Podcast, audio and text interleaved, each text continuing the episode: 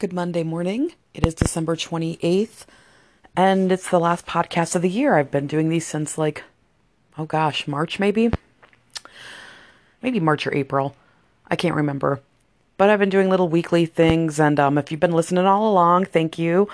Um, I know everybody seems to really love the masturbation month I did, which that's got the most listeners and the most plays. You deviants. but so I know a lot of people said that like should be my calling, like I should just do masturbation podcast, but I feel like if you I play that out all month of May. Um hopefully everybody had a safe Christmas. I hate when I forget to turn my phone off and you hear buzzing. That's totally my phone with the alerts. But anyways, um I know I didn't get to spend much time with my family this year.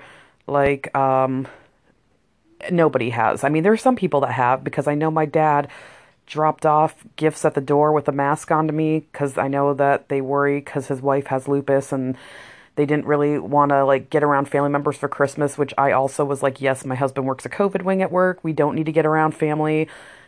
But then I know Christmas Eve there was like pictures of him and his wife and like all their daughters and grandkids with no masks, so I guess they got together anyways. Um so going on into the new year, there's so many different things I have, you know, things I'd like to do.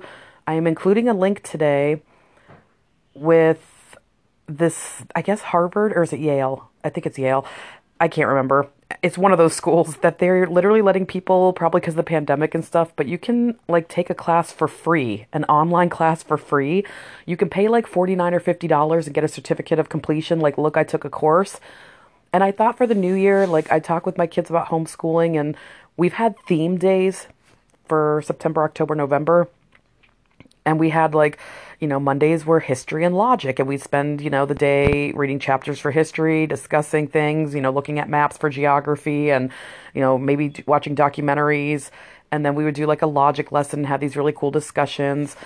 Um, you know, Tuesdays were like a lot of times on Tuesdays, I want to say in the fall, I was still working more. And like I was trying to work on Tuesdays for a while. And then Mark was home. He was taking Tuesdays off. And he was doing like math and woodworking with them. They were making like these squirrel houses. And that took a while. And then we were doing wood burning. And then like Wednesdays, we had science project days.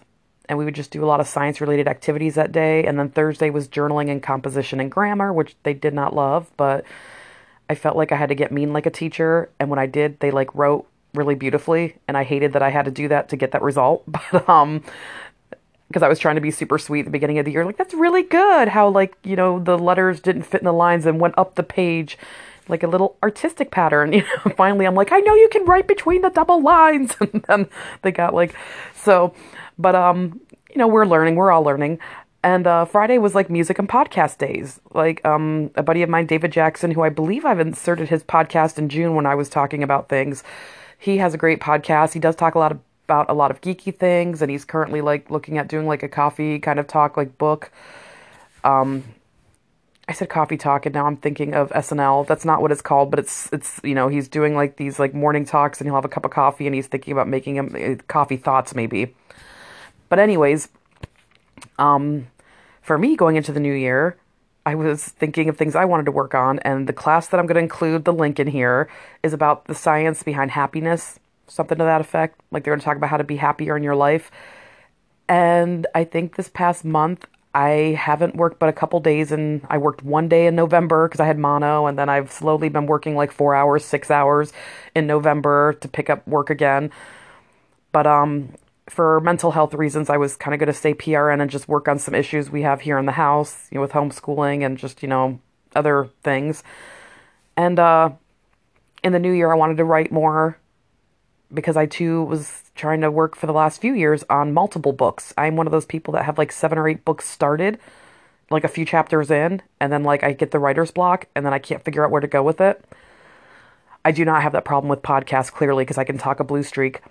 Um, I need one of those like voice things where I can talk and then it can write at the same time. I'll have to like adjust the speed, I'm sure. So I wanted to write more. We were trying to think of like, you know, we're taking this class together about happiness and I wanted to kind of like really focus on my mental health. And I know I've talked about that in August with self care. I think I had self care tasks like maybe in September, October, I continued with. And I'm kind of going to be talking a lot about mental health, I think, in the new year. Um, and one of the big things is removing toxic people and situations from your life. I know it's easier said than done because, you know, some of us, if we're the sole provider, and that has been the case before in my life. I remember my husband was off work for like a year and he had three surgeries in like nine months and he was off for a whole year. And at the time, I was working in OR, which was really a crappy, like, I mean, the hours are beautiful. It was day shift, no fucking weekends. It was a small hospital. So my on call time, I think in three years of working OR, three whole years, I had to come in like maybe two times on like a Saturday or Sunday in like three years. That just two times on a weekend for on call. So that part was beautiful, that schedule. But um the job itself and the people I work with, it was just really an anxious, kind of riddled environment and slightly abusive with the surgeons that worked there. And, you know, that's never flying for me. So, of course, I said shit and then I got like relegated to be stuck in PACU, I felt like, because they didn't want to hear my mouth. Because I was like, I don't fucking think so. So it was like a real toxic environment. And at the time, you know, I was just like, I have to kind of stick with this toxic environment because I'm the only one working. But as soon as like things got settled out, it was like, okay, I went to OR or to ER. So I understand like not everybody's able to leave a toxic job right away. But I want you guys in the new year, if you're working a toxic job, start looking for something else in the new year. There's nothing, I mean, you could put applications out, you could put your resume out, and just see what's out there because you might surprise yourself. And maybe this toxic job that you're working you're going to find something else that you love even more. And you know what? I can tell you from personal experience, I have taken pay cuts multiple times for my jobs. I remember working out in Cleveland, I loved everything about it except the drive. And when I came to work closer to home, two miles away from my house, I took like a few dollar pay cut, like I don't know, three or four dollar pay cut, and it sucked. But then I had to like say I'm not paying for parking in the parking garage in Cleveland. I'm not having to leave my house at 5:30 a.m. to get to a job by 7 a.m. Like I can leave a quarter to 7 and make my job. I wasn't spending the gas money, the wear and tear on cars. Like it works out sometimes. And then, you know, you just have to look at all that stuff if you do have to take a pay cut. Um, and toxic people is something I'm going to talk about getting rid of because this past month I started evaluating some relationships, you know, whether it's friends, family, what have you, and started realizing I'm one of those people that like I feel like I go to the nth degree for people. Like I'm very aware of other people's feelings and how they are. I know some of you are like listening, you're like, no, you're a raging bitch that's when people push me to the edge. Like for the most part, I'm like, oh my god, this happened. I should check in on him. I should make somebody a casserole. I should like that's kind of who I am. And then I think how many of those people reciprocate that? Like how many of those people like when I'm having rough times will reciprocate that? And I do have people that do reciprocate, but then I have quite a few who don't. And it's like, do I want to expend my energy doing for 10 people if only 5 of them are giving that back to me? like I'm expending all that energy on those five people who don't do that back and I need to cut those kind of people out of my life because you know I could just put more energy into those five people that are reciprocating that back. And it's definitely hard if it's family, but like if you notice family is making time for other people and they're t- you know whether it's weekly lunch dates or they're you know making phone calls, but then like you're the one that you maybe hear from twice a year those are like people you're going to have to cut out of your life, I feel like, to make you not feel as terrible about yourself. Like, why don't they want to talk to me? So, those are some things I was thinking about working on in the new year between taking the class that I'll add the link in and to kind of cut some toxic people, some toxic environments out. I think that will do a world of good for everybody with their mental health. And I mean, I don't know, it is true. I remember reading a study years ago. It doesn't matter how much money you make.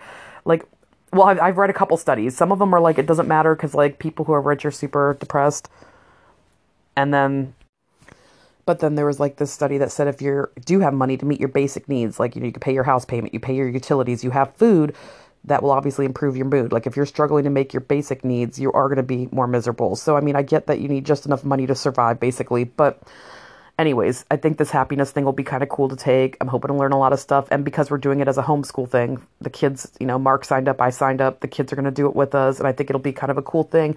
Be like, yeah, you're taking a freaking free online course from Yale or Harvard. I keep forgetting which one. So that's kind of going to be my focus on the new year. I mean, everybody's like eat healthier, exercise. And I think that like those things are good. And I think that if you just take care of loving yourself more, those things will come naturally You'll want to put good things in your body. You'll want to treat it appropriately. So I'm going to kind of focus on that because that's what I need to do right now. So that'll be my spiel for the new year. Kind of more of how to love yourself more. And I think if we all love ourselves a little more, we won't accept treatment that doesn't love us. You know what I mean? We won't accept people in our lives that don't love us as much as we love ourselves. We won't accept toxic situations that don't treat us well. So I hope everybody finishes out 2020 okay and we'll start next week.